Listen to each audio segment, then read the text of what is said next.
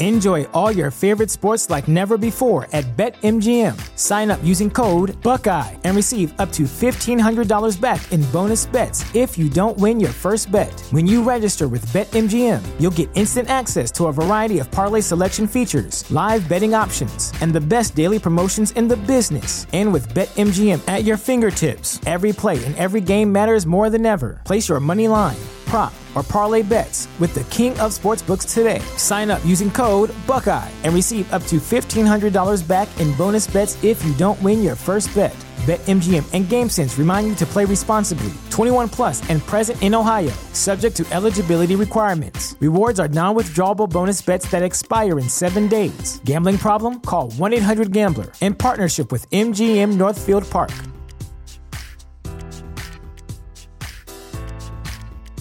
What's the easiest choice you can make? Window instead of middle seat? Picking a vendor who sends a great gift basket? Outsourcing business tasks you hate? What about selling with Shopify?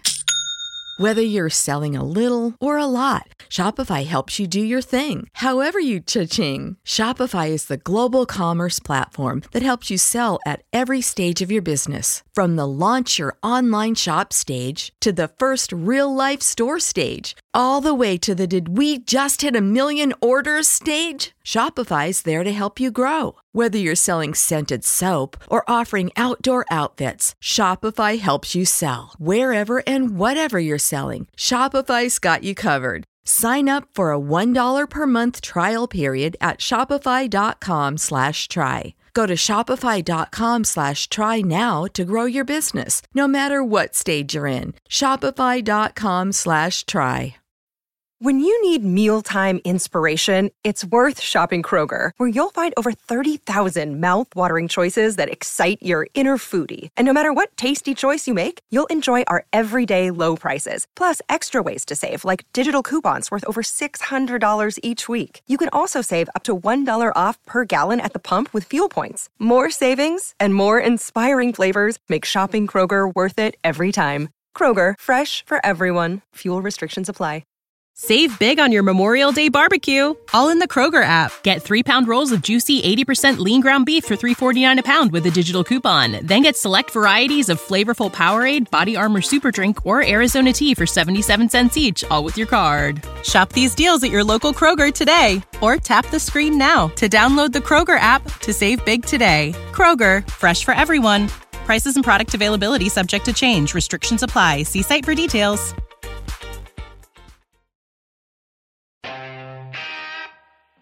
Middle call!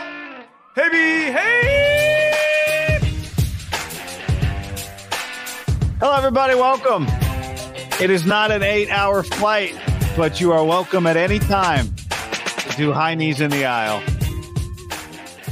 The captain has turned the seatbelt light off, and we uh, encourage you to keep your body in tip top shape. Sit down, Russ. Sit down. Two hours of film, one hour of high knees, two hours of treatment, one hour of elbow or shoulder rotations, a nap, and another hour of film. Did Give you him watch s- the video of Russ talking about it? Yeah, yeah. Can I say something about the video of Russ talking about it? I thought he came off as uh, pretty likable in that video, even though he's describing a very annoying thing. I would imagine he was asked what he did on the flight, right? He didn't impromptu bring it up. I would hope. Guys, before we get started, uh, I don't know. Yeah, I guess he would. It could just be as simple as like, "What'd you do on What'd you do on the flight?" Could be. Yeah, it'd be a good question. To, I mean, astute question by somebody. I wouldn't particularly care what he did, but Well, well, part of it, right? He's been hurt. Like, how do you? Are you worried about your hamstring on the long flight? What if that's just a kind of basic question? could be. Again, I would give that credit for a very specific question to whoever did that. Yeah, You know, I'll give him credit. I I thought the answer was pretty douchey. N- not you're right. The the execution, like his actual talking, he was kind of smiling in a good mood. Yeah. To me, it's more about like there's like an unspoken thing. I think with the quarterbacks and the coaches. You know, coaches don't constantly speak about what time they're getting up because no Yeah. one really wants to hear How it. many hours of film they watch? Yeah, I, I think most of them are almost like uh, there's an insecurity about being careful about not speaking about it.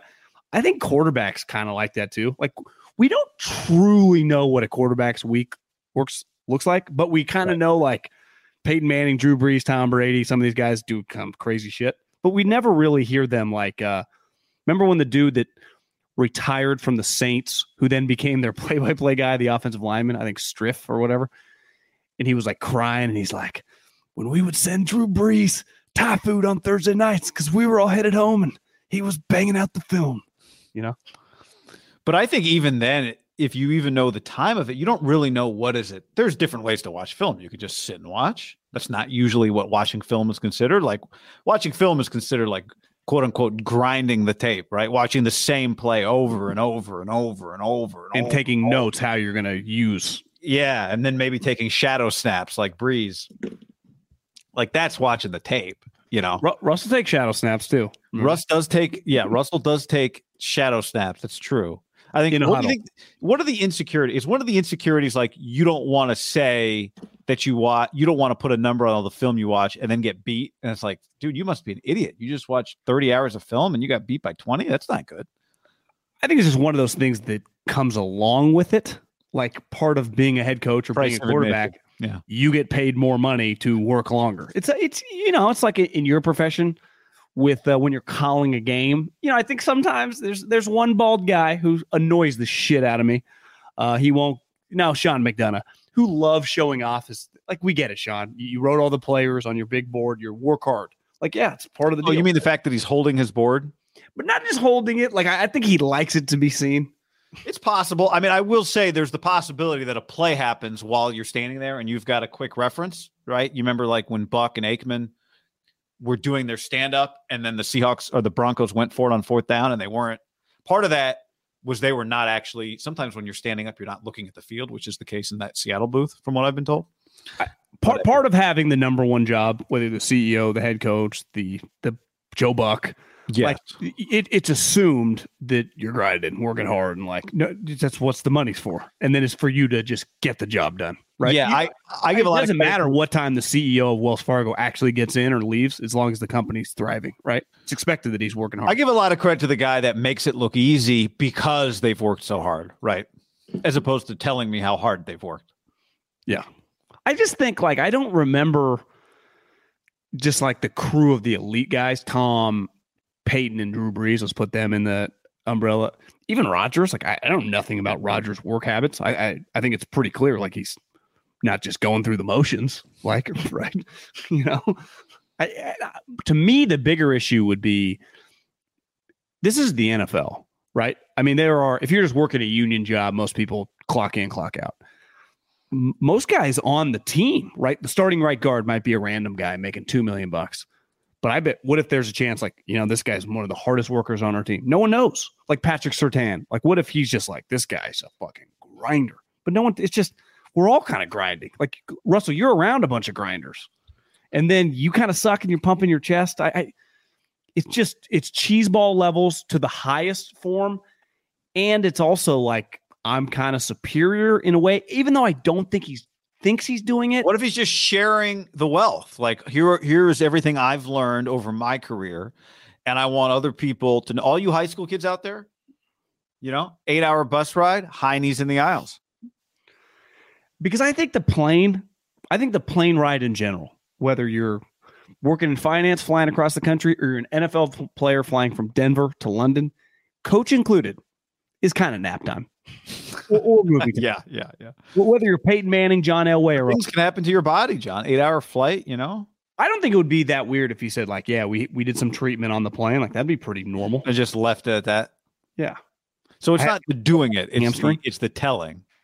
I think the high knee thing, and then when he claimed that he went nap and then right back to watching film, one hour nap and then back to film. Yeah, yeah, that's right. Uh, by the way, that game, a public service announcement. That game is at 6:30 a.m. Pacific time on ESPN Plus. On I got Sunday ESPN morning. Plus. I got the Plus. I got the Plus as well. Uh, it's at 6:30 a.m. on the Plus. Uh, Broncos Jags. So, you know, if you didn't if you didn't know who was playing and I told you the time and you said no, then you heard it was Broncos Jags. Obviously now everyone's setting their alarms as they listen to this or watch this live. Well, I wouldn't have known it was Jags. Obviously, you just once you hear Russ talk, you know they're in London, right? Yeah, but if you didn't know there was a London game, you might just be kind of like, "What is he talking about? You know, is, what's going on?" Well, but he- when you watch him talk, he talks about the eight-hour flight. You just start doing like, where's an eight-hour? Like, is Mexico City get a game? I, no, I know, but you just, I do think like you think like, well, did, did they get? They have to circle the airport? Was there bad weather? Oh, Middle of the week flight, though. I, I think a lot of I people. don't think most people's immediate reaction is they must be in London.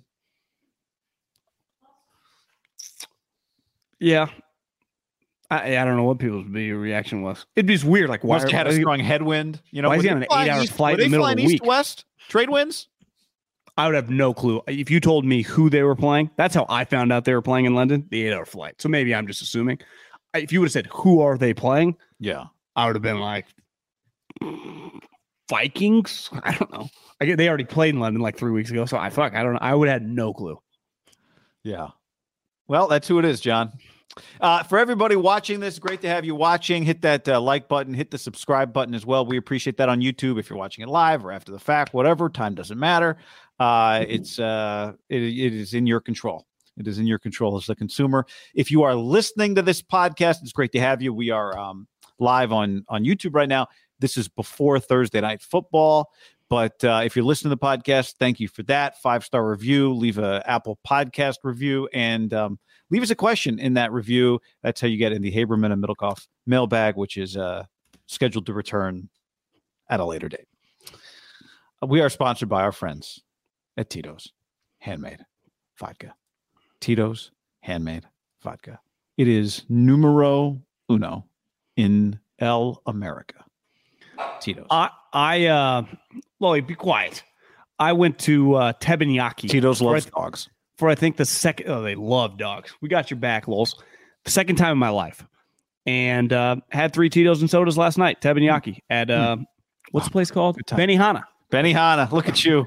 You ever been to a Benihana? Uh, I've been to one Benihana. Yes.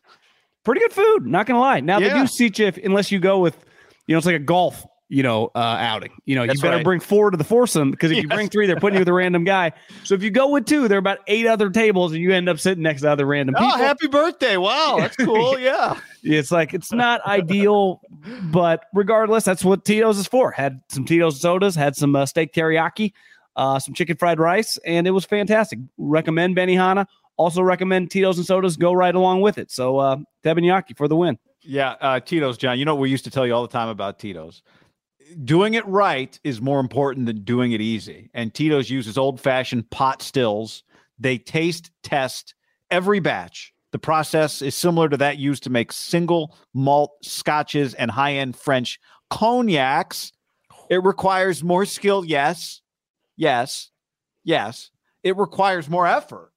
Yes. That's right. But sometimes the best things are worth doing right. And Tito's is well worth it.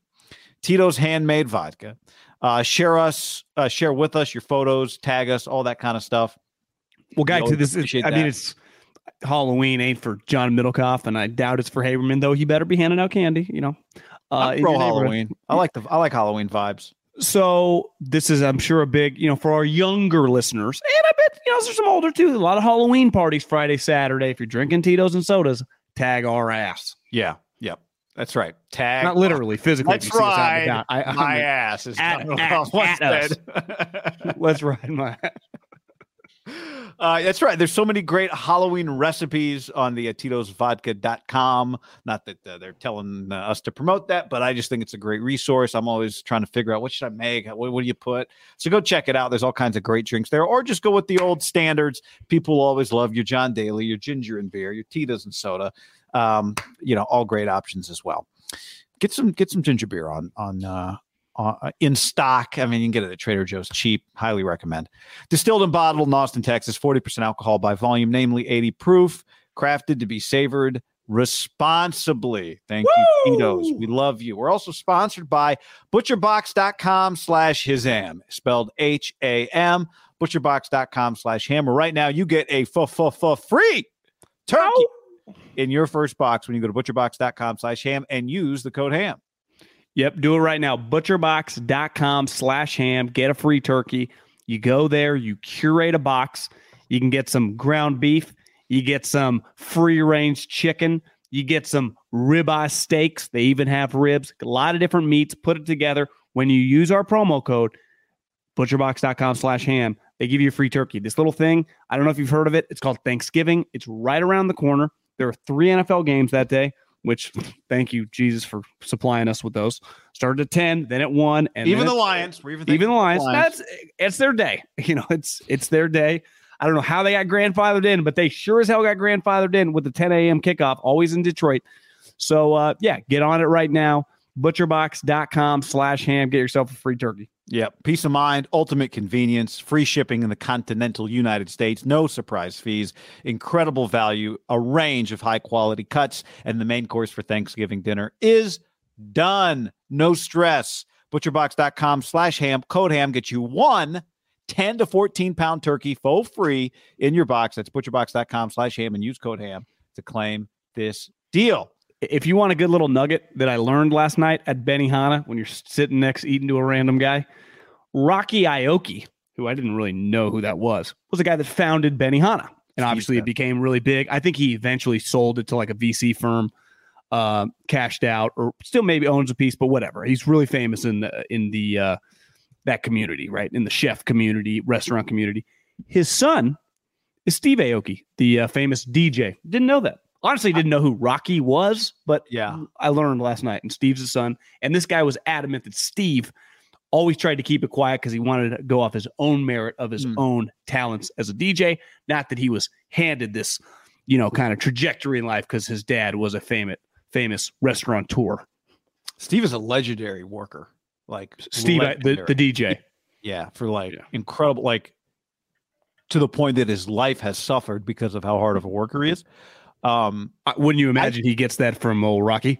yeah, I think there's a family fight over Rocky's wealth going on, and I don't think I I don't think Steve is necessarily involved in it. I think there's other family members kind of fighting. I think Rocky has. Is Rocky still with us? Uh, I think so. Yeah. Oh, okay. Well, Let me let me double check that.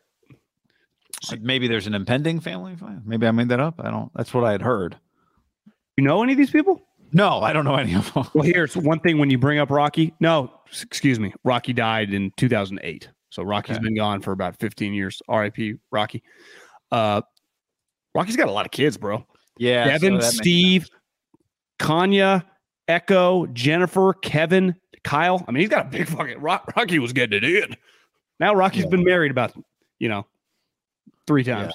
So that so that story unfortunately makes sense. And and Rocky, I would imagine, was filthy rich at this point. His third wife was married in 02 and obviously passed away in 08. So Rocky got married late. At what age? wealth- Well, 38 to 08 is, I'm guessing that's a 70. Uh, died at 69. So Rocky would have got married at about 64. gotcha. Uh, Yosu says Tito's Cotito. Co- co- how do you say that? Is that did I say it right? Uh, For the holiday. I Like a didn't know what it was. I just Cojito, Cojito. I just went to the uh, to the Tito's website, and guess what? They have the recipe: Tito's handmade vodka, sweetened condensed milk, evaporated milk, cream of coconut, vanilla extract, ground cinnamon, and ground nutmeg. It's funny, like uh, when you go to Rocky's Wikipedia page, it says children seven, including it just says the number seven and then semicolon, including Steve, and then his daughter Devon, who is uh, an actress. Oh, in Fast and the Furious. Yeah, two famous. Also, or two, I'm not sure which, but well, there's about 17 of them. So Coquito, Coquitao, Coquitao, Coquito. M- my guy last night doing doing teppanyaki, he was pretty good. You know, with the with the Flames, onions. Sa- said he and just the egg going around. Said Mm. he practiced with a golf ball at home when he was coming up. Genius. That thing's got to be hard to uh, corral. Yeah, so impressive. Very good.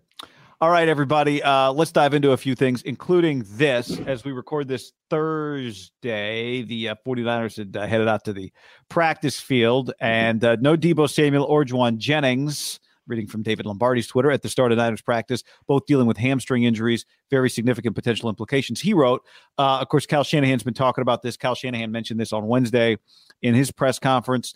When asked Wednesday about Deebo's progress, his answer was, quote unquote, making progress. So, you know, does Deebo being out of a practice on a Thursday mean Deebo's not going to play on a Sunday? No, Deebo is high on the list of guys that can miss practices and play. But given how impactful Deebo Samuel was in the last meeting, he was 36% of the 49ers offense, mostly receiving. He only had two carries in that day. Um, and he scored one home run touchdown, one of the maybe some some claimed maybe the best touchdown of his career. Uh, this is significant. And the Niners talked a ton of shit as a result of, you know, on Deebo's back. Like when I close when I close my eyes and think of the 49ers beating the Rams, I envision a shitload of Deebo Samuel plays. Starting with that one, but last year, guy, he obviously had some incredible plays in that week 18 game. I mean, he threw a touchdown. Remember him taking over, just running the ball, and him the catch that he had on Jalen Ramsey on that final two minute drive.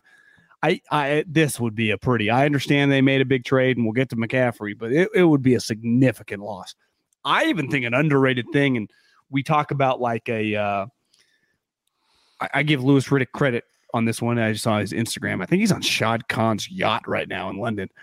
That because he like hashtag yacht life on his. Oh, because it is on. He's calling the game. Yeah. So the thing you learn in the NFL because you can look at a unit, you go, God, this guy's have the best offensive line in the league. You're two injuries away from an area of strength becoming an area of weakness. Like if Jauan Jennings is their third wide receiver, Deebo's, you know, it's weird. Like, is Aiyuk at the end of the year going to have more catches than him? Deebo's, you know, their best, most complete offensive weapon. And you remove those two guys. So you're all, you basically just have Brandon Aiyuk. Who are their other wide receivers? Ray Ray then has Danny to play Gray. yeah, Ray nonstop, Ray. and Danny Gray. Snead. I mean, that's that gets pretty dire pretty quick. Because yeah. you'd say, well, when they start with Deebo Aiyuk and Jauan Jennings, you go, that's probably one of the better three man units in the league, right? Just in terms of their high end. Yeah, I mean, and they, and they've distributed pretty well. Um, now, obviously, George missed a little time, but Aiyuk 32 catches, Deebo 32 catches, Kittle 25 catches. So how many catches does Juice? Not, how many catches does Juice have? Like 10, 12? Uh, he has 11 catches on 15 targets. You know what his per catch averages? Well, I would have bet 0.9. I'd guess about nine of them have been for first downs, wouldn't you? Uh, that is very close. Seven of his plays have been for first downs. Yeah. Obviously, De- Deebo would be a massive loss. I think Juszczyk is not Deebo level, but not he's fucking way more important. Jauan Jennings. If you Was tell me Gar- Jauan Jennings well, missed the game, like whatever. I would say both. Yeah, I mean, yes, I. Agree. I'm not saying whatever. I'm just if I had to do a hierarchy, I would go Deebo one, of just the skill guys. Deebo one, Juice to me would be a clear two over Jauan because of his impact as well in the running game. We'll go back to the Niners Rams game a few weeks ago. Juszczyk and Jennings combined for three catches. Juszczyk had one for 35. Jennings had one for 10 and one for 12. So, you know, you're going to get three, two first down catches a game out of those two guys, like big ones, like third and eight, third and 11, right? It just happens every game. One from Jennings, one from one from Juice. Does it ever end? That's what I, am being serious. Like, what, does injuries? it just ever end? Does do they ever just have like a five week, a month stretch where it's like, God, that was pretty healthy, or is it just eh, this is just the Kyle Shanahan experience? Because you would say so far this is the Kyle Shanahan experience. Yeah, I don't think you can count on. I don't think you can go well. The football guy, it's going to correct itself because partly it's this. You know, if it's these players, it's partly it's the same players, right? Deebo's had hamstring groin. Like this has been a thing with Deebo before. You know, like when you're playing golf and just you know your ball's going a certain way, you're like it's just going right every time I hit. And then like you get to like the 13th hole and you just go, maybe this is the time I hit it down the middle. And then it just never goes down the middle all day. Like it does feel like that with the 49ers. Like it only goes down the middle on the widest fairway with no OB. that time it goes down the middle. They would pray at the just now you could say the bye week's coming at a good time, but in a weird way, it feels like the bye week for the 49ers is pretty irrelevant when it comes to injuries. I'm not yeah, saying it hurts, but it doesn't like make them any healthier. I'll tell you the, the thing that hurts about the bye week is it feels like you might need the week that it's I mean, it all works out in the end. So it's just a perception, but like you can't, you know, we'll see what happens if they're three and five. Like you can't take time off at three and five. You got to get back to work at four and four. Like, but anyway, Deebo specifically, who knows? I, you know, I'd love to tell you I think he plays because this game is important and Deebo tends to play. And you've got the, you know, one thing where the bye week does help you is if you have guys that are a little banged up, maybe you try and push it a little bit. Hamstrings. But it's, you know, you don't want to hurt a hamstring worse and have him out in two weeks, but you really need this game. I remember the one thing I remember about 2020, besides the last couple weeks when their entire team was in a box at the Arizona Stadium, like their entire team. like it was like that's like their starting lineup was just in the box, all injured. Was there was a play? I forget which week, but like remember Deebo had hamstring injuries that week, and there was a play where he caught the ball and went out of bounds, and maybe like the step before, the step right after he hit the white line, like he pulled up. That's a visual I would want no part of the fun the Niners. So as shitty as it would be to risk going three and five, I cannot have him like grade two hamstring out a month, right? Because yeah, okay, you only missed three games out of four, but that's a major blow. Kind of like the Bosa thing. You know, could if it was the Super Bowl or the NFC Championship game, could he have played the Atlanta Falcon game?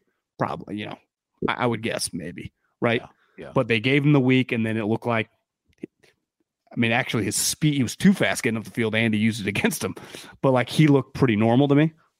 You know, he had the sack. He just looked like if you feel like it's that, then I, I, I don't know, man. I, I can't risk it. I, I can't because the one thing would have been like, well, we pushed the Atlanta game and he's out too much. You'd be like, oh, that's you're fucked. Your season's over. You're saying I would Deebo this week, you would not push it. That's what you're saying. I would have to feel like he's unhurtable, which is clearly n- never a case with a 49er player. I, I, would, if he can't practice all week because it's tight, he ain't playing, which sucks. Like you said, it's uh, Kyle Shanahan plays in more must win games on October 30th than any good coach, you know, which is up for debate. Some people like, he sucks, but you know what I mean. I 100% know it, it is, but, it is unbelievable. It is so true. It's like college football level must win games in October. Well, it's weird, like for the Rams, for example they lose this, their season is in major trouble. But you'd go, well, they've been in multiple Super Bowls. They won one. They've been in the playoffs basically every fucking year. And the one year they missed, they went nine and seven. Like, are they in any must win games this year? Sean McVay would say, yeah. Right. They, they, you mean just not, for making the playoffs? I, I'm just saying the way they're judged on the outside, right? If they have a eight and nine year, is that big a deal in the no, grand scheme no, of things? No, if Kyle Shanahan has an eight nine year, is this a pretty it's a big deal. an utter disaster? It's a big deal. And look, here, here's the thing: I watched some of Sean McVay, um, his Wednesday press conference, I guess, today, and he feel uh, just watching him. I don't watch him every week, but I see a fair amount of him. He, he he was pretty he was a pretty comfortable guy like he seemed that you know they, they're coming off the bye they're three and three i think they feel good we can talk more about them they feel good because they got their center brian allen coming back van jefferson remember left the Super Bowl celebration because his wife was having a baby, had a knee had a knee surgery, and he's back this week. I don't know if he's going to play yet, but he's been a limited participant in practice. So they actually feel like they got some good vibes going. The Rams. Um, and they you listen like, to Schrager. You listened to Schrager last week with Russillo? No. He said last week when he flew in, he knew McVay was on a bye. He texted him like, "You want to meet up to get a drink?" And McVay's like, "Just come over to my house." So he went over to his house, hung out on Saturday. Yeah and he was kind of reiterating the way you're saying. He's like, I was expecting him to be kind of down, have some like cocktails, kind of bitching and moaning. He's like, he was in pretty good spirits. Like, we've had some injuries. He's like, you know, obviously Stafford's been banged up. He didn't feel like all is lost on the season. That's yeah. I he was basically I, saying I, I've known him for a long time, really and I was surprised on his his upbeat energy. That's the vibe. I mean, that they, Wickersham article, right, says that like you know he's a guy that handles losing not well. He looked fresh to me. He looked fresh. Um, and he they did upgrade houses. I, have read. I think his house is pretty incredible. Well, he just got to spend probably his first time in a two months at the house. Then, yes, you know. Um, but this makes it then a you know it's a big game for Christian McCaffrey immediately. McCaffrey, remember, played against the Panthers two weeks ago. The Panthers' last game before, uh, not the Panthers, the Rams. The Rams' last game before the bye was against the Panthers and Christian McCaffrey. It was the Christian McCaffrey showcase game. We talked about this we, we, on the pod. The Panthers put him on display that day. Christian McCaffrey against the Rams had 20 touches for 158 yards eight yards per touch. Okay. 13 carries for 69 yards, seven catches for 89 yards. He is not Deebo Samuel. They are different. But he had kind of a an old school 2021 Deebo Samuel game the last time he played against the Rams. And um, so on one hand, you go, the Rams just saw him. But on the other hand, if Deebo can't play, then I think the Rams defense and the Rams as a team are coming for these. You know, the Niners talked a lot of shit last time, and McCaffrey's going to have to kind of what is it? Cash the cash those checks that Deebo wrote. Although Deebo, it's not Deebo's fault, but McGlinchey pointing at Jalen Ramsey, right? De- uh, did talk some shit after the game, but too. he, but he, like to me, yeah. like he has, he's allowed earned, to. Yeah, he it was he did it, like he did the deed, you know. So because didn't uh, he say like I wasn't quite sure what he was trying to do when he said Jalen was backing up? Yeah, yeah. but the McGlinchey thing is McGlinchey pointing in his face, and the Niners look. The Niners have beat them a lot in the regular season, so they've they have earned that as a team. But McCaffrey was not a part. So McCaffrey's got to like, if there's no Deebo, don't you agree? Like this is going to be a lot of, and I think Kittle will have to like the yak, like dudes are going to be coming in to make stops. But this could be a McCaffrey game. This could need to be a McCaffrey game. I saw a clip yesterday from practice that McCaffrey was taking just running routes on air, which isn't that crazy. I bet in McCaffrey's career, he doesn't just run like running back drills. Like he is a hybrid. I do wonder if he's getting legit cross training like this week that they could just put him in the slot, yeah. right? Like legitimately just put him in the slot or find out can we put him on the outside? Because here's what happens if they, they did last week. Remember that play that we were talking about where Juszczyk had to tell him where to line up? You're right. I, I would guess there would be some legit wide if Deebo and Jauan Jennings are out, he's probably playing some wide receiver this week, which he should, because the other thing is like losing juice like Juice is another guy that could line up in the slot several times a game. So that's and part a, of the and, and is a tough guy, right? And breaks yeah. tackle and brings the I do block. wonder if if Deebo and Jauan Jennings are out, that's pretty easy for the Rams then to just have number five fall around eleven. Like I would imagine Aiyuk sees Jalen Ramsey the entire game. Like that's just why why would you not? Right? Yeah. You put your best corner on their best wide receiver, and then you basically I, I saw our guy Akash – tweeted out a couple last night. Still photos. What? What did you say? That was a, Onivarathon, I think is the last name. Uh, oh, I didn't didn't even attempt. I was I got uh, he, he, had some good right still photos of Ty Davis Price. There was just an underrated part of Elijah Mitchell's game. Honestly, it's probably what he hangs his hat on because he's not super fast. He's not super big. It's he's just a natural. And there are holes in the Shanahan offense that it's not predicated, right? Like when I was at Fresno State and then Andy ran the same play, like the power. You pull a guard, you pull both guards, and you lead up with the fullback. The hole is set.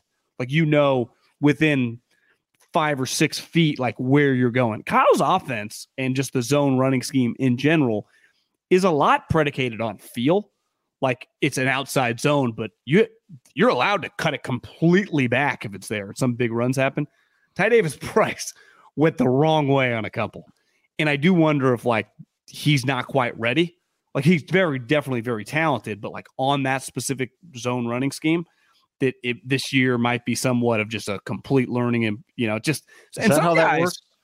Well, you know the knock like I remember Darren McFadden. There are certain players that actually don't. Uh, Adrian Peterson, like they just want to specifically be told where to go and then let me cook. Like I got no problem. And Ty Davis Price, wouldn't you say, kind of falls under this umbrella, like lowering a shoulder, breaking a tackle? Just tell me what to hit. I'll hit it. And fuck, I, I got no problem trying to run the guy over. And you watch his LSU tape, like that's kind of what he was doing. Elijah Mitchell's much more like kind of feeling Frank Gorish, right? And that makes me a little nervous. This gets back to McCaffrey. Like you kind of need him to be your backup running back as well.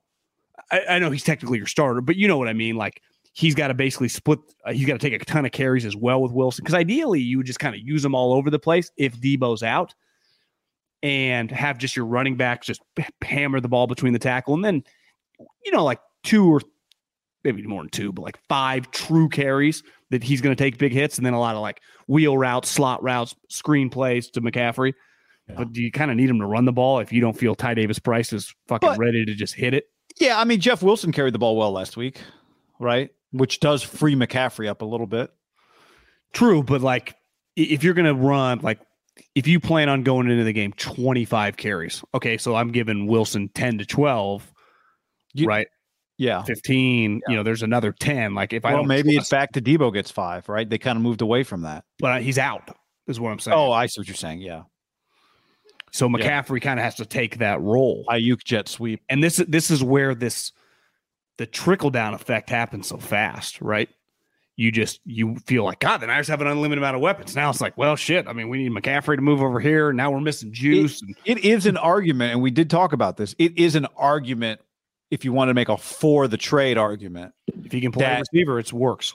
Yeah, that you get running backs hurt. You've got some receivers that have been hurt. So get a guy that can actually help you in both spots should you need help.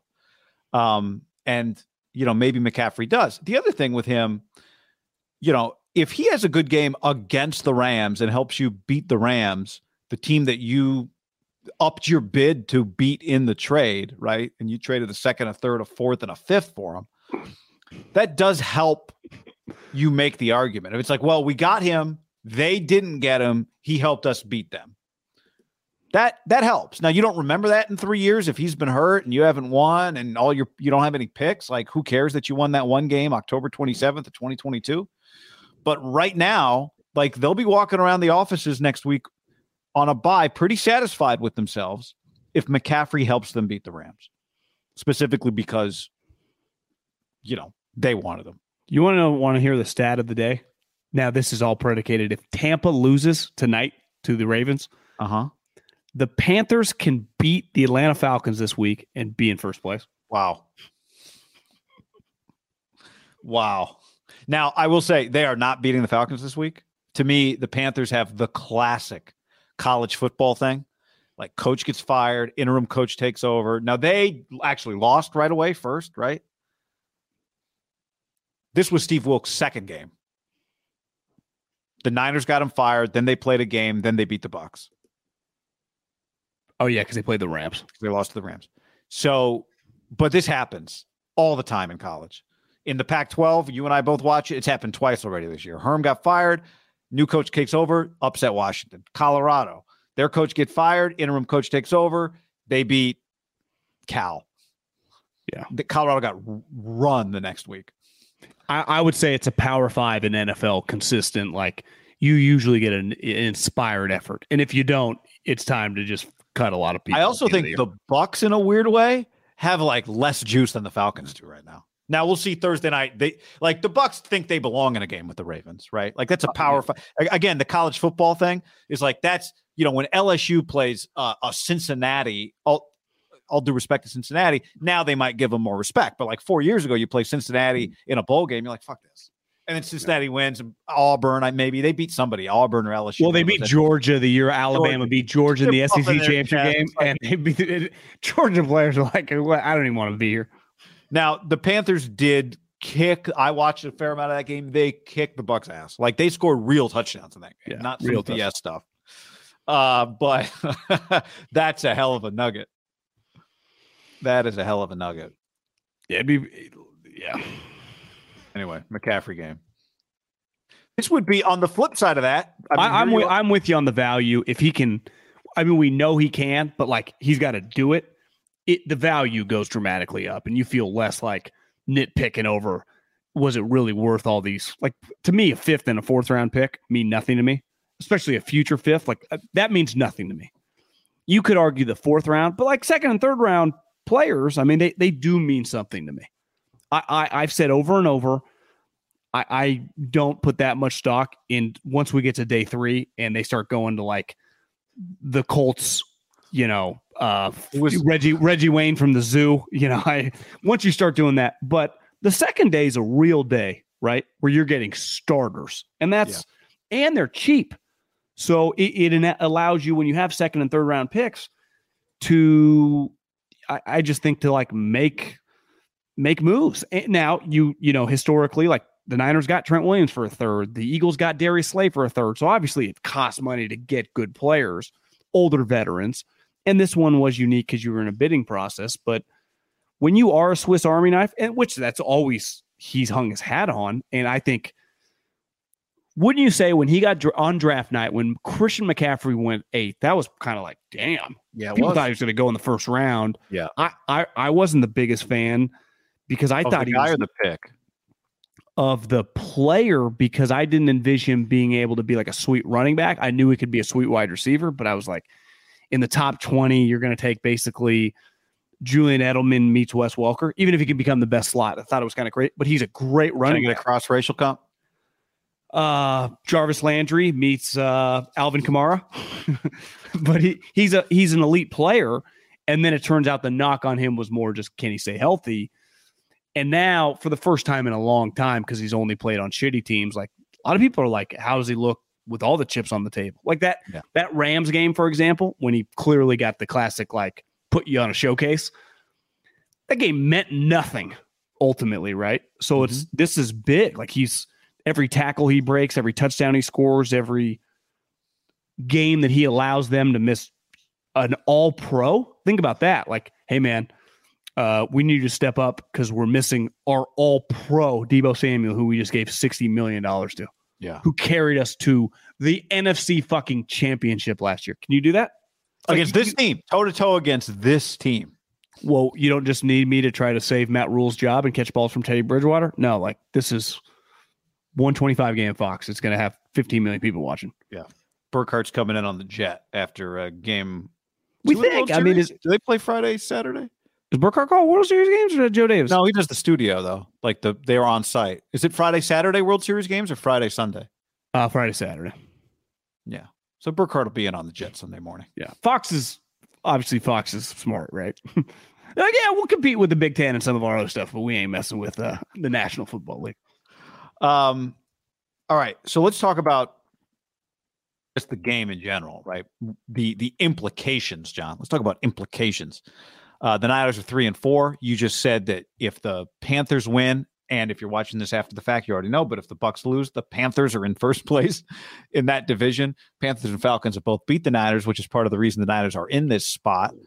Um, meanwhile, you know the Rams are uh, three and three. So if they lose, they're three and four. But it just feels like they're in a different world. Then there's a difference between three and four and three and five. Three and four, you just a win away, you can get things even. That's where the Niners are now. But heading into a bye at three and five would feel pretty bad, even in an NFC that is, you know, has the Giants in the playoffs right now, uh, has has uh, uh, the Bucks who are not playing great football in the playoffs right now, uh, has the Seahawks in the playoffs right now we'll see. The Vikings are five and one, and obviously clearly in the playoffs right now.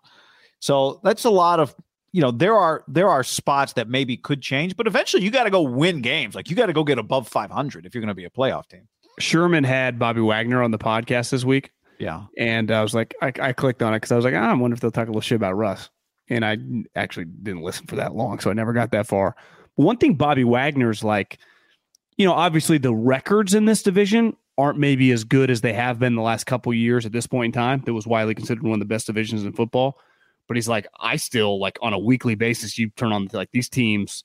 He's like, the Cardinals just get Hopkins back, and all of a sudden, if they win this weekend, which I don't think would be crazy on the road at Minnesota when everyone's going to be picking the Vikings off a bye. Well, Arizona's kind of coming off a bye too. Do you know their record?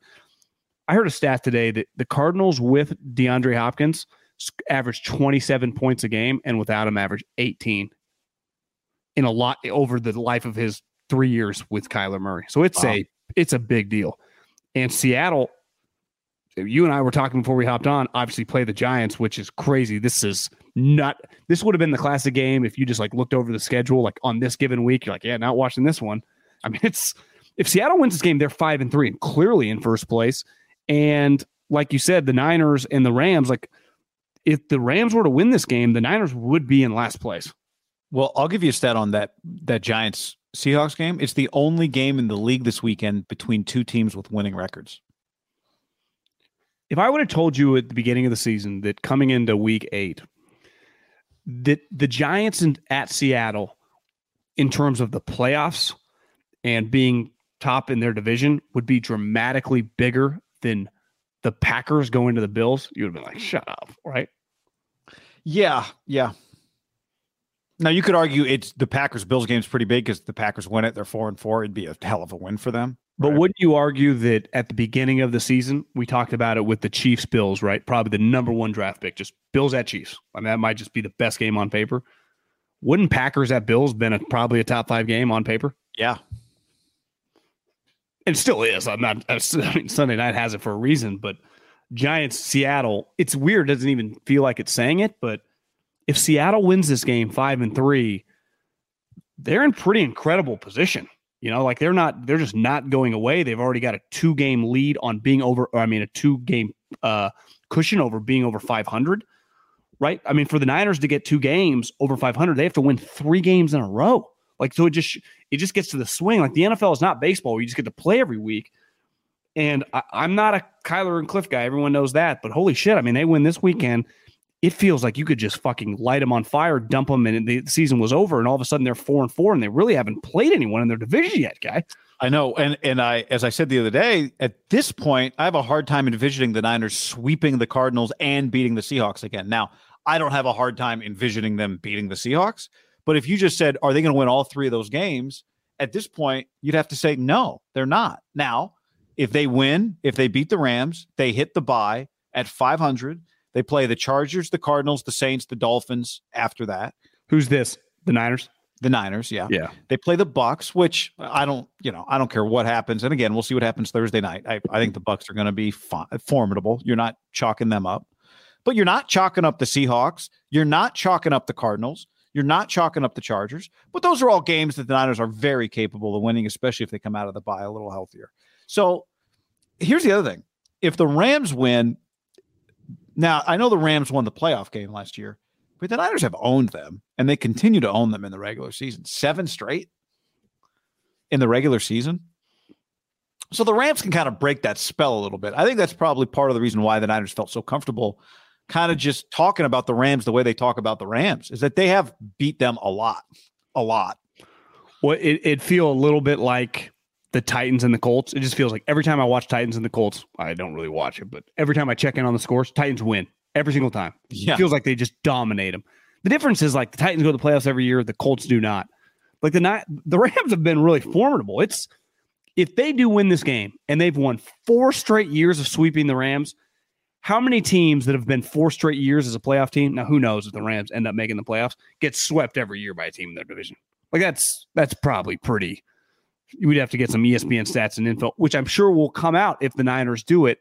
There'll probably be some crazy data behind it because it, it, would be, it would feel pretty unprecedented. The Lions get swept all the time by the Packers. Like, oh yeah, no shit, or the Bears. Like we get it. The Rams, w- when they're winning double digit games every single year, get swept by a team in their division. That's this game is massive, obviously divisionally. The, looking at the Cardinals' schedule after this week, they do go Rams, or they do go Seattle, Rams, Niners. So, like in about four weeks, I think we're going to get a lot of clarity on the Cardinals.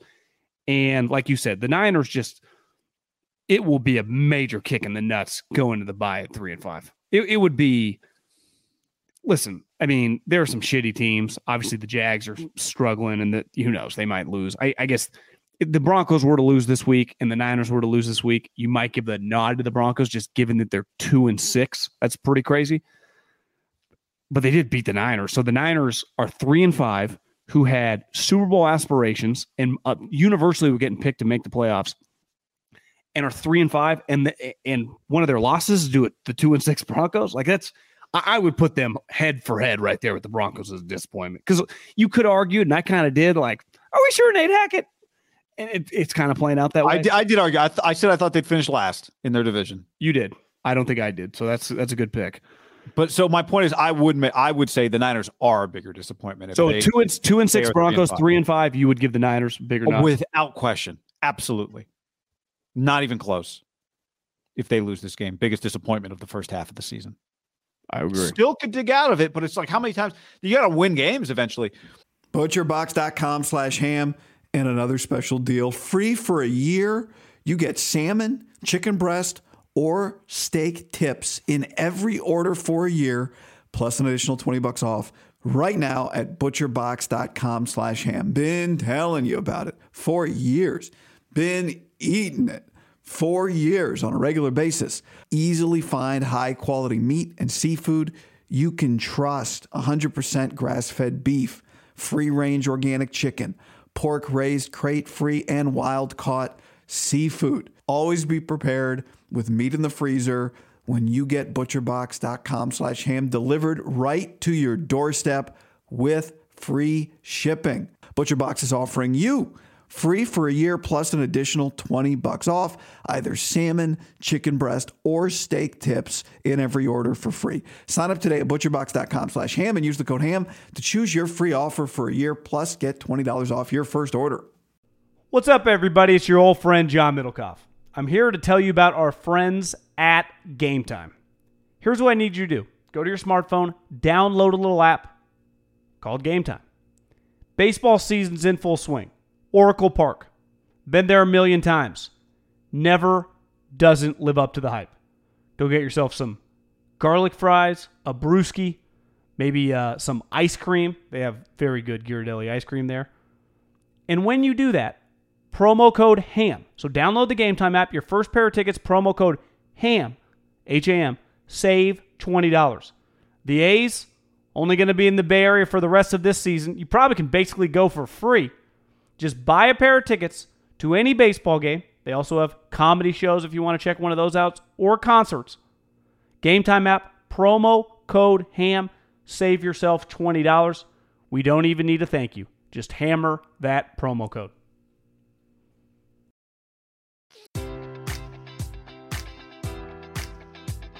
Enjoy all your favorite sports like never before at BetMGM. Sign up using code Buckeye and receive up to $1,500 back in bonus bets if you don't win your first bet. When you register with BetMGM, you'll get instant access to a variety of parlay selection features, live betting options, and the best daily promotions in the business. And with BetMGM at your fingertips, every play and every game matters more than ever. Place your money line prop, or parlay bets with the king of sportsbooks today. Sign up using code Buckeye and receive up to $1,500 back in bonus bets if you don't win your first bet. BetMGM and GameSense remind you to play responsibly. 21 plus and present in Ohio, subject to eligibility requirements. Rewards are non withdrawable bonus bets that expire in seven days. Gambling problem? Call 1 800 Gambler in partnership with MGM Northfield Park.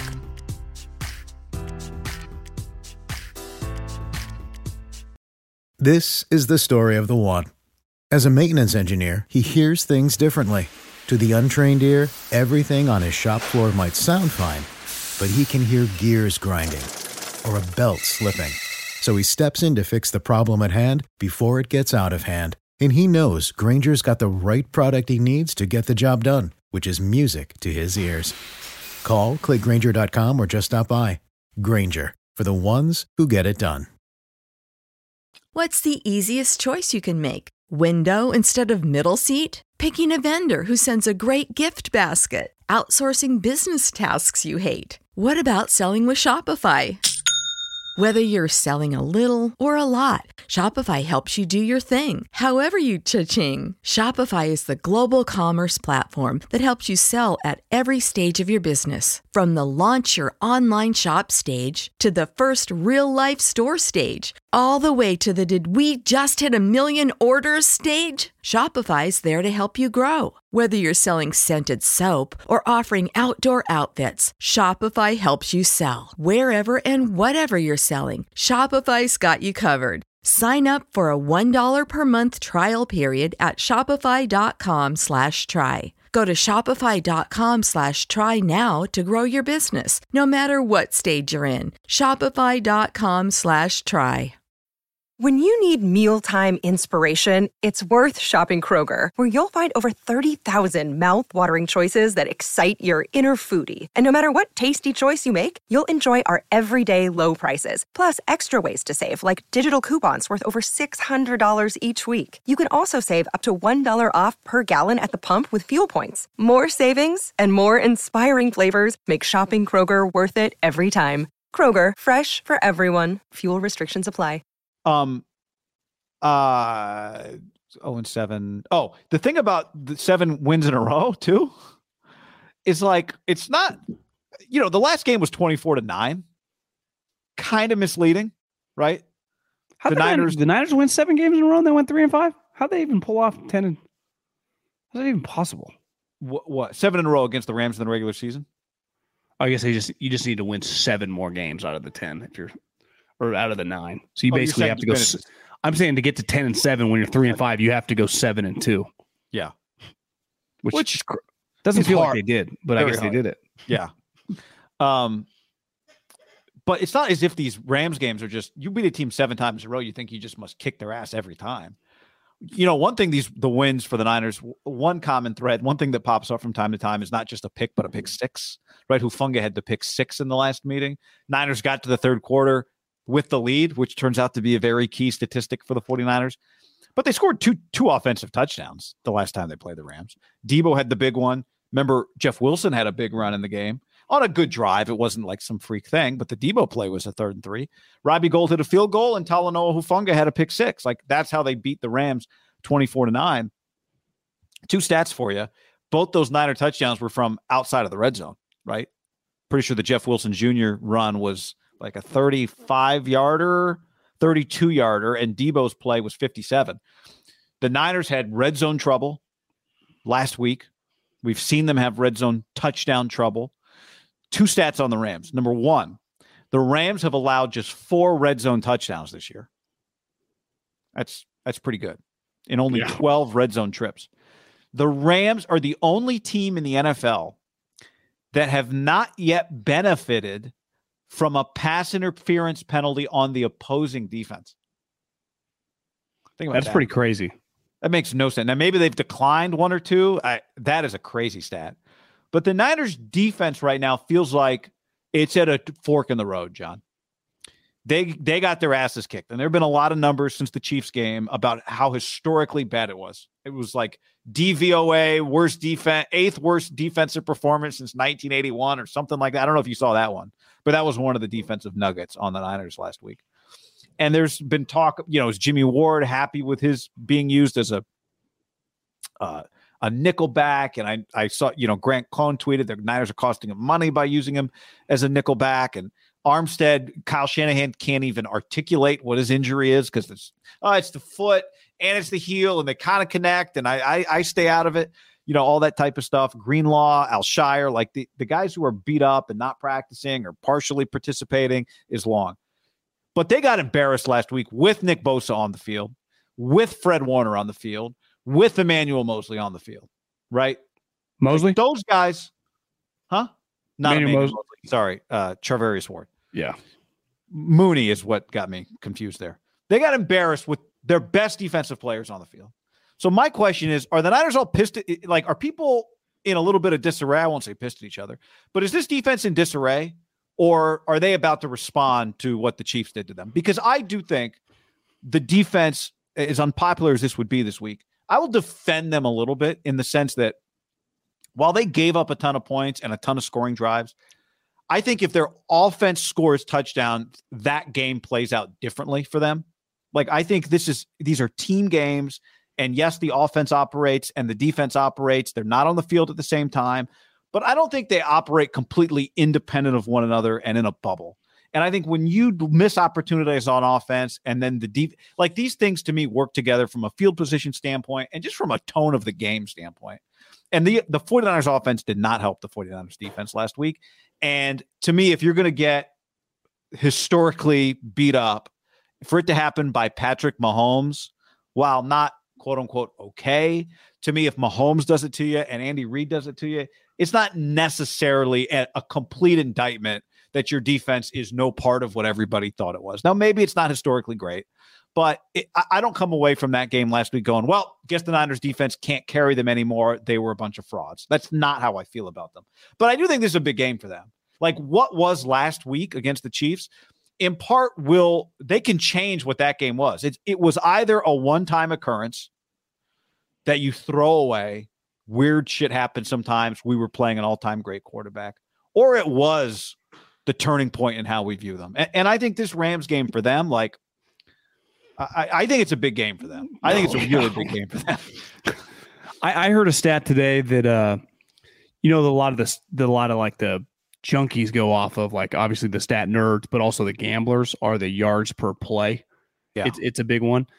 Is that the Arizona Cardinals are twentieth on, on defense, but if you siphon out Week One against the Chiefs when they got same type deal happen with the Niners, they're ninth. And, and the point that is just that I, I think he kind of if it happens three out of the nine games or seven games or whatever, then it can be like you've got some major holes. But if it's just the one team whose high end clearly is the highest right behind Buffalo, like I would put Buffalo in the same category. Like if you if your Buffalo game you lose 48 to 10 and every other game that your defense is top half of the league, you have a top half of the league defense. You're just playing the best team in the league. You're they're going to beat you most of the time, right? It's like I'm a great defender in the in basketball. What do they always say? Well, great offense always beats great defense in basketball. Like there's just Kobe's on, Michael's on, Giannis is on, LeBron's on. There's nothing you can do. And I would put Mahomes and Josh Allen in that category now. So I'm willing to give the benefit of the doubt if the defense keeps rolling. And I'm with you. Like I, have watched the Cardinals a decent amount. Like they do got some guys that fly around as well. Now the Niners high end is higher than the Cardinals. Obviously their pass rush is a lot better. But I, my point is like I, I think you can when the season plays out, I think it might turn out that the, the Chiefs are are an outlier for a lot of teams. If, your defense is good. Now, if your defense is bad, it might not matter. But like the Niners clearly when healthy. Now, here's the thing, and I saw someone there was some someone crunching the numbers, and it's right. One thing I noticed last week, the Chiefs' offensive line is very physical, which is ironic because they actually are just a pass team more than a run team. But a couple times last week, I thought just on just some basic between the tackle runs, the fucking defensive linemen, the, especially the tackles, were getting destroyed. And luckily, this matchup, I mean, their starting running back, they they basically sent home, right? Cam Akers. I mean, Sean McVay hates him. It's weird. Like clearly, Sean McVay really hates this guy, yet he was way more publicly mean to Jared Goff than he ever has been for all these other guys. Like this would be one where like I fucking can't stand this guy, but you're trying to trade him. I, I get it. Uh, you're eventually. I guess the Niners do get a little lucky too. Like the Chargers don't have a big power running back. Maybe it's just the league because as long as Kinlaw and Armstead are nowhere to be found, they are very, very susceptible to someone running it down their throat. So the Rams, Chargers, Cardinals, they actually just get pretty lucky. Like to me, the Seahawks would be a bad matchup for them right now if they wanted to play that way, right? If Kenneth Walker's just going to be humming. Mm. But to me, your defense, like they want to throw it. And the Niners love when the Rams throw it because they can get after their defensive line. Now, I was at that Week 18 game, and it, it, the Niners. I, have never seen a 17-3 halftime score that felt more like 50 to nothing. And part of it was remember Jimmy was atrocious. Now Trent Williams didn't play, and that was one of those holy moly, you know. And he's playing this week, which is obviously huge. But Jimmy cannot, Jimmy cannot be a disaster. Now I would also imagine what would you guess the split is for the for the red versus the I don't even white and blue, whatever the fuck they consider themselves. Yeah, 60 40. I don't know. Yeah. So it's, it will be a lot, be a niner home game. Yeah, but Cooper Kupp has been a major, major issue for them. If Stafford does not turn the ball over, which the last this year he did, that game he did, uh, earlier in the season last year on that Monday night game he did. If he doesn't, like Cooper, they, they I, I don't know what you do to Cooper Kupp. Hurt him. What, what, did Dan Brown once famously say? Like, how do you slow down Reggie Bush? Said, hurt him in warmups, take him out in warmups. you know, it's like that's what Cooper Kupp has been. Um, now, listen, he dominates again everyone, but part of the reason it hasn't killed them, right, is their inability to run the ball and two Stafford giving it to you. Like if Stafford eventually, just the law of averages, you think, would just have a game where he doesn't turn the ball over. He didn't throw a touchdown last time, too. Now Cooper had 14 for 122. Remember Higbee was good too, but Cooper, but he did not throw a touchdown. Stafford is a turnover machine right now. Matt Matt Ryan, I think, matched him. I think they're tied for the old uh for the league lead. I think so because I, I'm pretty sure I saw Matt Ryan had nine. Stafford had nine and didn't play last week, right? Well, yeah, Rams on a bye. Yep. So the league leader is Actually, Matt Ryan took Stafford's got eight. Matt Ryan's in the lead, mm. but Matt Ryan's going to end. So Matt Ryan's going to get passed by some people because, as you pointed out, it's a less rest of the year thing. If Sam Ehlinger sucks, does that mean that go to Nick Foles? I, I, there is no way just they're going to let Sam Ehlinger play the rest of the year if he sucks the whole time, nonstop. Just maybe it's Jim Irsay's ploy to get the coach to quit so he doesn't have to pay him. I don't know. I did see Irsay tweeted today though, John. A very powerful message. Do you see that? What do you say? Uh, let me let me get you the exact verbiage here. I don't want to mess something. This like is this like is a problem for these two guys. Like Kenny Pickett and Mac Jones can't have six and seven interceptions. Can, how does Kenny Pickett didn't even start the year? How does he have fucking seven picks? No wonder the Steelers Got seven picks? pick- Kenny Pickett. He didn't start for several games because of Mitchell. Kenny Wow. Pickett has four starts, three starts actually, and played in the game. Mac Jones is six. He's missed a couple. Uh, Jim Irsay tweeted, beginning tomorrow, October 27th, so this was yesterday, I guess, on your viewing device, 27 straight days of football. Human civilization has hereby reached its zenith. Is he factoring like Mac? Not Must must Jones, but the Who's playing, who's playing football next Tuesday? It's got to be a Maction team. Who plays football on Wednesday? Yeah, well, actually, I've seen a few people tweet this. So I don't know. I don't know. Here's what I got to say. Spring League? Like, I, I'm good with Tuesday and Wednesday, like not having something else going on. Like, I, I can watch Well, Netflix. I, I, I yeah, know, but most people don't work in sports. You know, maybe they want to watch football every day. but they don't. I mean, we've seen the Maction numbers. It's let's face it. We Well, watch football. action on Saturday afternoon. They play on Saturdays too. It's not a day thing. I know, but but that's one thing they really like to hang their hat on is the Mac because who else is going to play on Tuesday and Wednesday? They're just getting a better number that day than they'd get on Saturday, right? Well, exactly. Like my point is, I'm cool with football being Thursday, Friday, Saturday, Sunday, Monday, and then just taking a little Netflix Hulu break for a couple nights. I understood. I got you. which I, I think I recommended the uh, early on the Steve Carell patient where he's Yeah, locked I in. didn't click on you it know, I. I I would pivot and say it's not as good as I thought it had a chance to be. I, I think I bet on the guy, and as the series went on, not much happened. Okay. And again, I, just bet you. on the guy, and I get he self produced it, and it was his pet project, but it's just kind of boring. Kind of boring. Got it. Didn't watch. Who is the uh the the the serial killer? Who the, you know the people were Uh, oh, Jeffrey Dahmer. Jeffrey Dahmer. I did not watch it because I told uh Alyssa I'm not going to watch it, so you can watch it without me. She watched it, described it to me, and I was very happy that I didn't watch it. It's an easier watch though than like I just the fascination with like the mind of a serial killer. I don't really have it. I'm not fascinated by the mind of a serial killer. Don't really care. Don't fucking Yeah. Uh, I I could pick. I mean, I'm no profiler, but probably had a tough childhood, abused. Mind of a serial killer. I no, don't, actually, the Dahmer's thing. His dad was actually a softie. well, well, that was the other thing she told me. She's like, his dad. I, I my thing was like, did they do anything about what it's like to be Jeffrey Dahmer's parents? Are they still alive? That must be Da- fucking Dad's insane. still alive. Dad's still alive. That must be insane.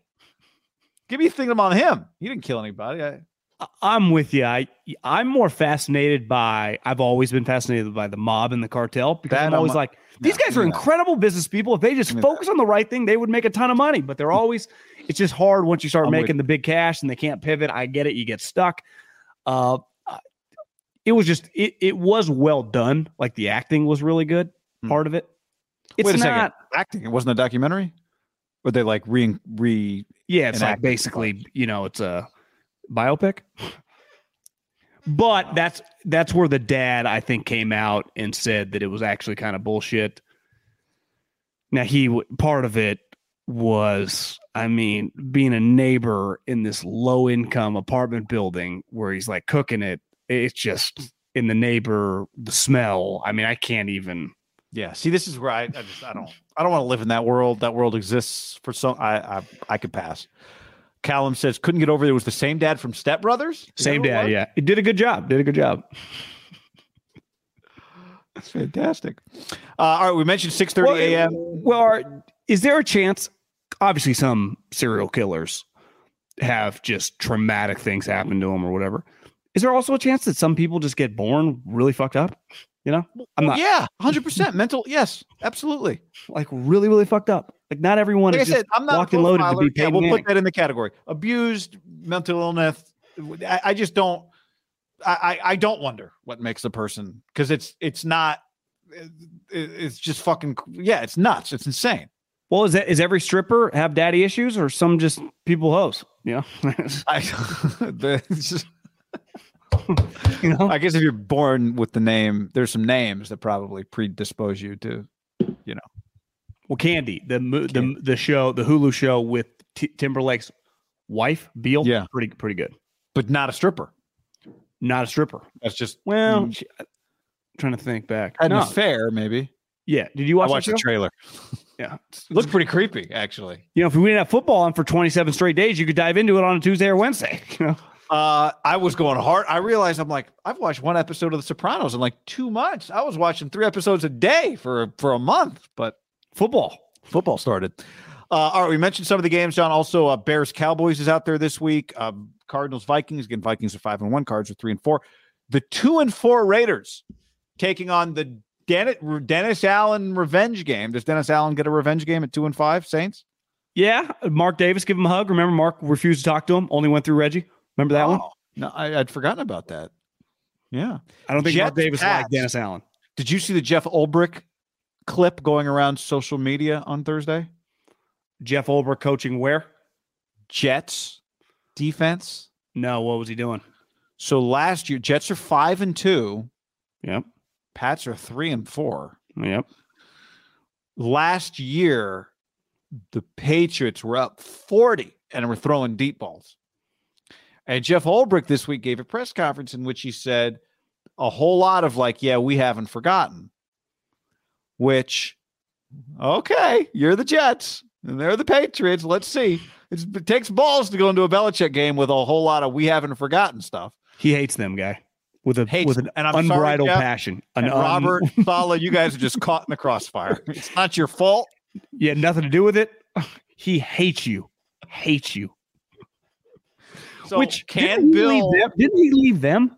That's what's weird. Yeah, but remember, like they wouldn't let him. It was part like they didn't want to let him go. Remember, Bill had to like s- try and sneak out from under Parcells, and they wouldn't let him go.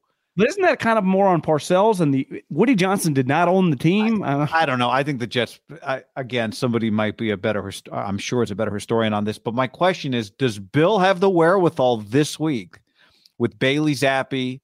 Max and, starting. uh, I think Bill even announced. it. Okay, to to you know the vid, you seen the video, the Mac Jones videos going around because I remember seeing the Mac Jones slide where he got the in baseball it would be a bench clearing brawl if you came in with your cleats as high as Mac Jones came in on Jaquan Brisker.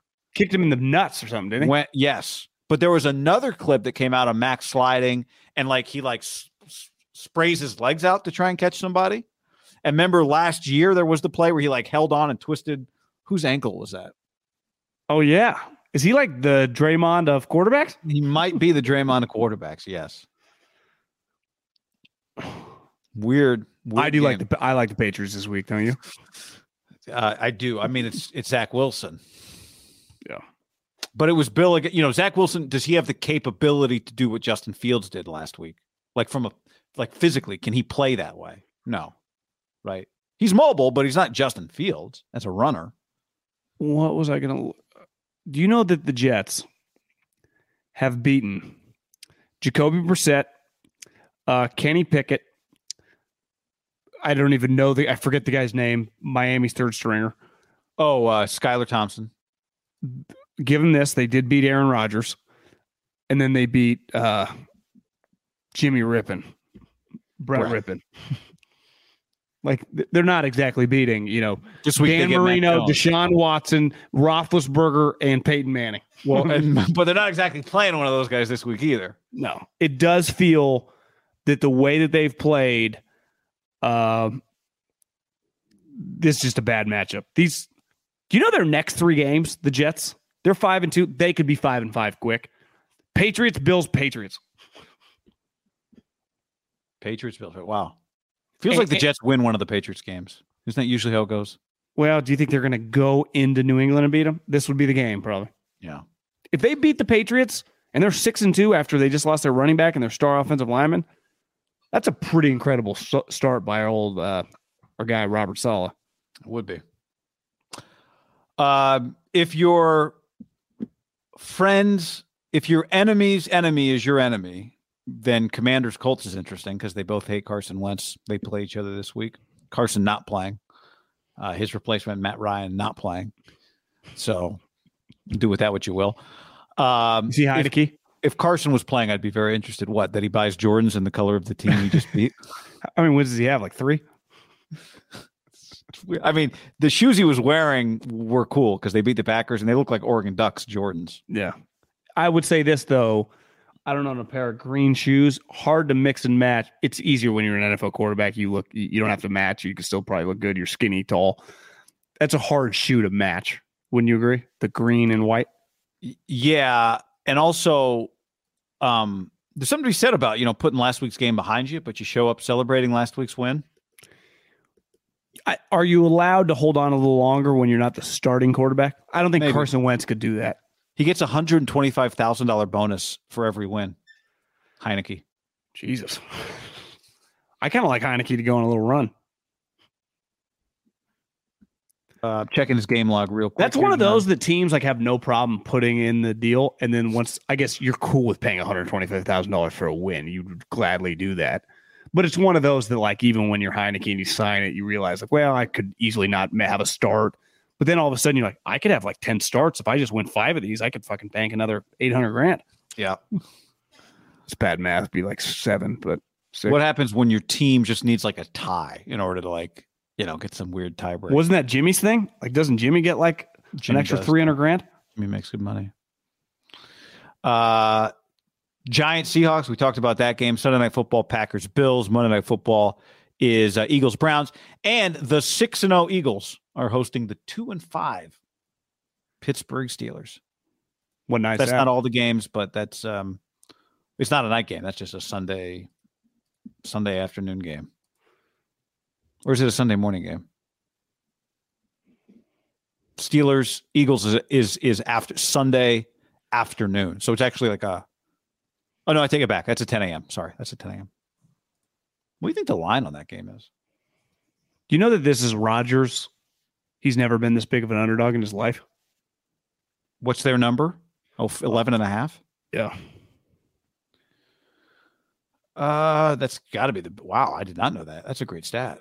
He's only been as a starting quarterback, I think, like a bigger underdog than six points three times in his career. And one was last year. Remember when they short week on the road against an undefeated Cardinal team and all those injuries and his whole team was missing and he fucking won.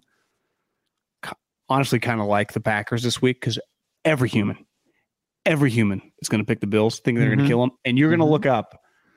Now they might lose, and the Packers might just end up sucking, and they end up being like a six-win team. That could, but if you tell me that if you tell me that it's they're a nine and eight or ten and seven team, would it totally shock you if all of a sudden it's a tie game in the third quarter and the Packers are just having their kitchen sink? It game? would not totally shock me, but I mean, uh, it would not totally shock me. I mean, it's E- easier for the Bills to overlook that the Packers just aren't that good. If they were five and two, I would, you know, this line would probably be like four or five, and it'd be like, yeah, I'd like the Bills. But I just wonder if Bills coming off a bye, you're like, God, this Packer team sucks. You're just you just don't take an Aaron Rodgers team lightly, though. You know, you don't get that look past. I, I- I just kind of like the Packers. Got He's an all-time great. He's an all-time great quarterback who still got it. Put it that way. I got a three team parlay for you. Okay. It is the uh the Lions. It is Lions the plus three and a half at home against Miami. three team money line parlay. I'm gonna go Oh. Lions. Woo. I'm gonna go. Against the Dolphins. I'm gonna go Patriots, and I'm gonna take the Packers. Pays about twenty two to one. Wow. I feel pretty good about just Lions and Patriots. Mm-hmm. That's that's about three and a half to one. If you want to get really bold, you you add the Packers. it's three and a half to one. Is that what you said? Just the two teams. Just It's three just, and a half to one. Well, because the Patriots are favored, so you're getting they're like minus one twenty, and then the Lions, you know, are three and a half point at home. They actually played. I watched a lot of that Cowboy game. They were right in that thing till like the fourth quarter. It was not the final score looks bad, and if you flipped it on at the end, everyone's smiling and laughing. They're they're basically clowning them. It was a tight game, and I think they had six turnovers. Guy, the Lions six hmm. turnovers. I thought it was eight. Was it Might- six? Well, it might have been eight total. I think maybe Goff threw and fu- maybe he threw three and fumbled. Maybe he accounted for five. But wouldn't shock me if it was eight because if running back fumbled on the goal line, it had to be pretty high. Uh, I'll tell you right now. I Just pulled up the box score. Eight feels like an NFL record. Uh, yeah, eight. I feel like I heard eight, but then I said it out loud. And where's turnovers? Interceptions, two. Couldn't have been eight. Where the fuck is fumbles? Oh, five. So it wasn't. T- so it was two picks, five fumbles, three lost fumbles. Oh, you know what it was? I think the game had eight fum- eight turnovers because it was six. No, that's not right either. The Lions had five fumbles. They just lost three of them. But jeez. So they turned the ball over five times. They lost three No. fumbles and three yeah, yeah, picks. correct. Five turnovers. Yeah, is that what you said? Five turnovers a lot in an NFL game. Don't you think? Yeah, yeah. That's a problem. Wow, What, was, what was the final score on that game? Do you have the box twenty-four to six. What was the score at halftime? Uh, it was fourteen. No, it was six to three. The Lions. I'm telling you, the Lions were right. At, I mean, yeah, the Cowboys scored with two minutes left to touchdown. The game was a lot closer than this. If you just look at the final score, The, the Cowboys scored two touchdowns in the last two minutes and fifty seconds. I like the Lions this week. Do you know the Dolphins do not score a lot of points? Uh, John, I'm. I watched the Dolphins the other day, as you did. I think I just yeah. I mean, Tyreek is fantastic. And Waddle is too. And Mostert. If you just watch like three plays, you'd be like, God, this offense speed everywhere. They they, they average like 18 points a game. I mean, they struggle to get over 20. Love the Lions this weekend, and I'm just betting on Belichick. I love that parlay. Just parlay those two teams. If you want to get bold at Rodgers, just because that takes the odds to a different stratosphere. Because they're almost five to one underdog at Buffalo. So you could argue it's pretty stupid. Uh, all right. Anything to uh, rattle off here? Have a we great got, weekend. We got Thursday night football, college. If those of you watching live, if you're after the fact, you might miss it. But we got Utah Washington State football game tonight. That's a good game. So um, I don't know if it's any Friday college football games, but World Series. World Series starts Friday. Go Phillies. Go Phillies, man. No one Oh. wants to see the Astros win another. No, World but Series. not a soul. Not- Not a soul. I don't even know an Astros fan. Would be kind of cool for Dusty Baker. That's the It's that's the tough part for me. Is like I Dusty's cool. Yeah, he's cool. Uh, I've talked to Dusty many times over the years. When his son played at Cal, he'd always come out, and I'd be with JT, so they'd talk snow. And uh, you know, he came back for that. This is what he came back for. Once handed Russ Ortiz the ball as he walked off the mound, thinking it was the World Series was wra- wrapped up, and then the uh, Angels came back, and it was not wrapped. It's weird. Like this isn't totally his team. Like he came in last year in weird circumstances, but he's been there long enough. Like this is kind of a squad. Like he does have the heavy favorite in this series. you know, you got the best team in the big leagues against a team that bar- didn't win 90 games. The and he's got Phillies- home field advantage. Don't the Phillies feel to you like the Giants teams that won World Series? Feel pretty good. Just like not the best team of baseball, not even close, but just mojo. The environment's crazy. They do have star players. Doesn't it kind of feel kind of like that? Yeah, I mean they I get some Giants vibes from the from the Phillies team. they But have the- more pop. They have more pop than all the Giants. yeah, I mean teams they, do. but they're, they're less random with some of their guys. But the Astros, I just watched. I I did not think the Yankees could beat them going into that series, and the Astros have so much. The Astros, I mean, are Confidence. almost minus two hundred to win the World. I mean, they are heavy favorites in this Yeah, thing. they, they look good. Their their their bullpen's good. I've not watched as much of the Phillies, but I'm rooting for them. You kind of like the Phillies as an underdog story. Why not? I mean, I, I, I have, like I said, I haven't watched a ton of the Phillies. I've watched a fair amount of the Astros, and they like they are so confident right now. They are just cutting it loose. But it looks like the Phillies are too. So Six to one Phillies uh, to win seven. Six and a half to one win in six. You can get some Oh. pretty good odds on the Phillies to win. I think the Astros bullpen. I, I I could not tell you a lot about the Phillies other than their star players are awesome. But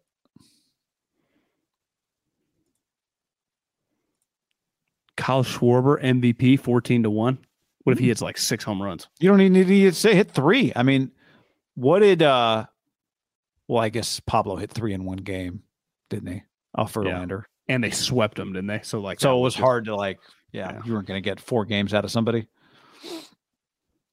Did Pablo win the MVP that one? Yeah, So I mean, Schwarber hits three home runs. They, you know, Verlander not Verlander nine to one to win MVP if he wins two games and they win. The Like series would have to go a little longer, but yeah, he would come out of the bullpen at some point. That's likely. I would not be surprised by that if it's a long series.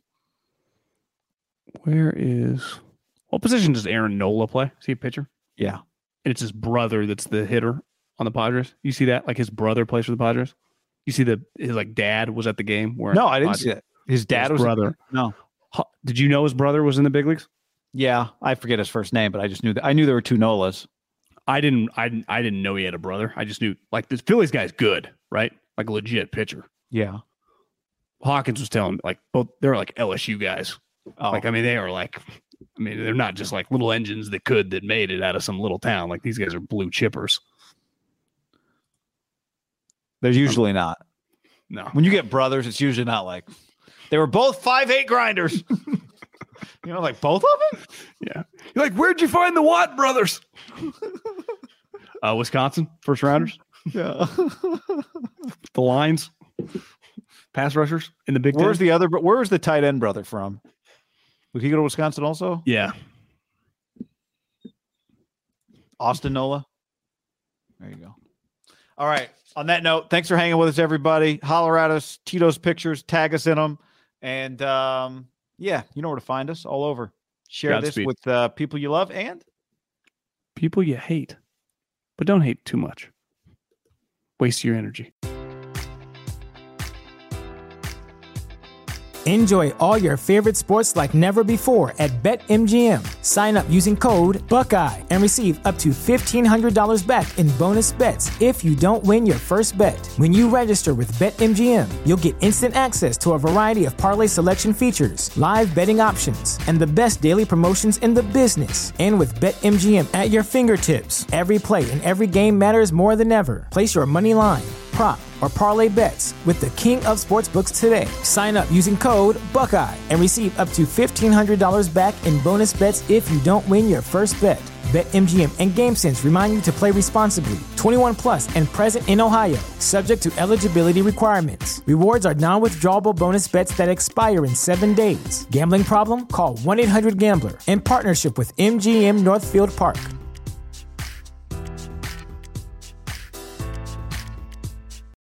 This is the story of the one. As a maintenance engineer, he hears things differently. To the untrained ear, everything on his shop floor might sound fine, but he can hear gears grinding or a belt slipping. So he steps in to fix the problem at hand before it gets out of hand. And he knows Grainger's got the right product he needs to get the job done, which is music to his ears. Call, clickgrainger.com, or just stop by. Grainger, for the ones who get it done. When you need mealtime inspiration, it's worth shopping Kroger, where you'll find over 30,000 mouthwatering choices that excite your inner foodie. And no matter what tasty choice you make, you'll enjoy our everyday low prices, plus extra ways to save, like digital coupons worth over $600 each week. You can also save up to $1 off per gallon at the pump with fuel points. More savings and more inspiring flavors make shopping Kroger worth it every time. Kroger, fresh for everyone. Fuel restrictions apply.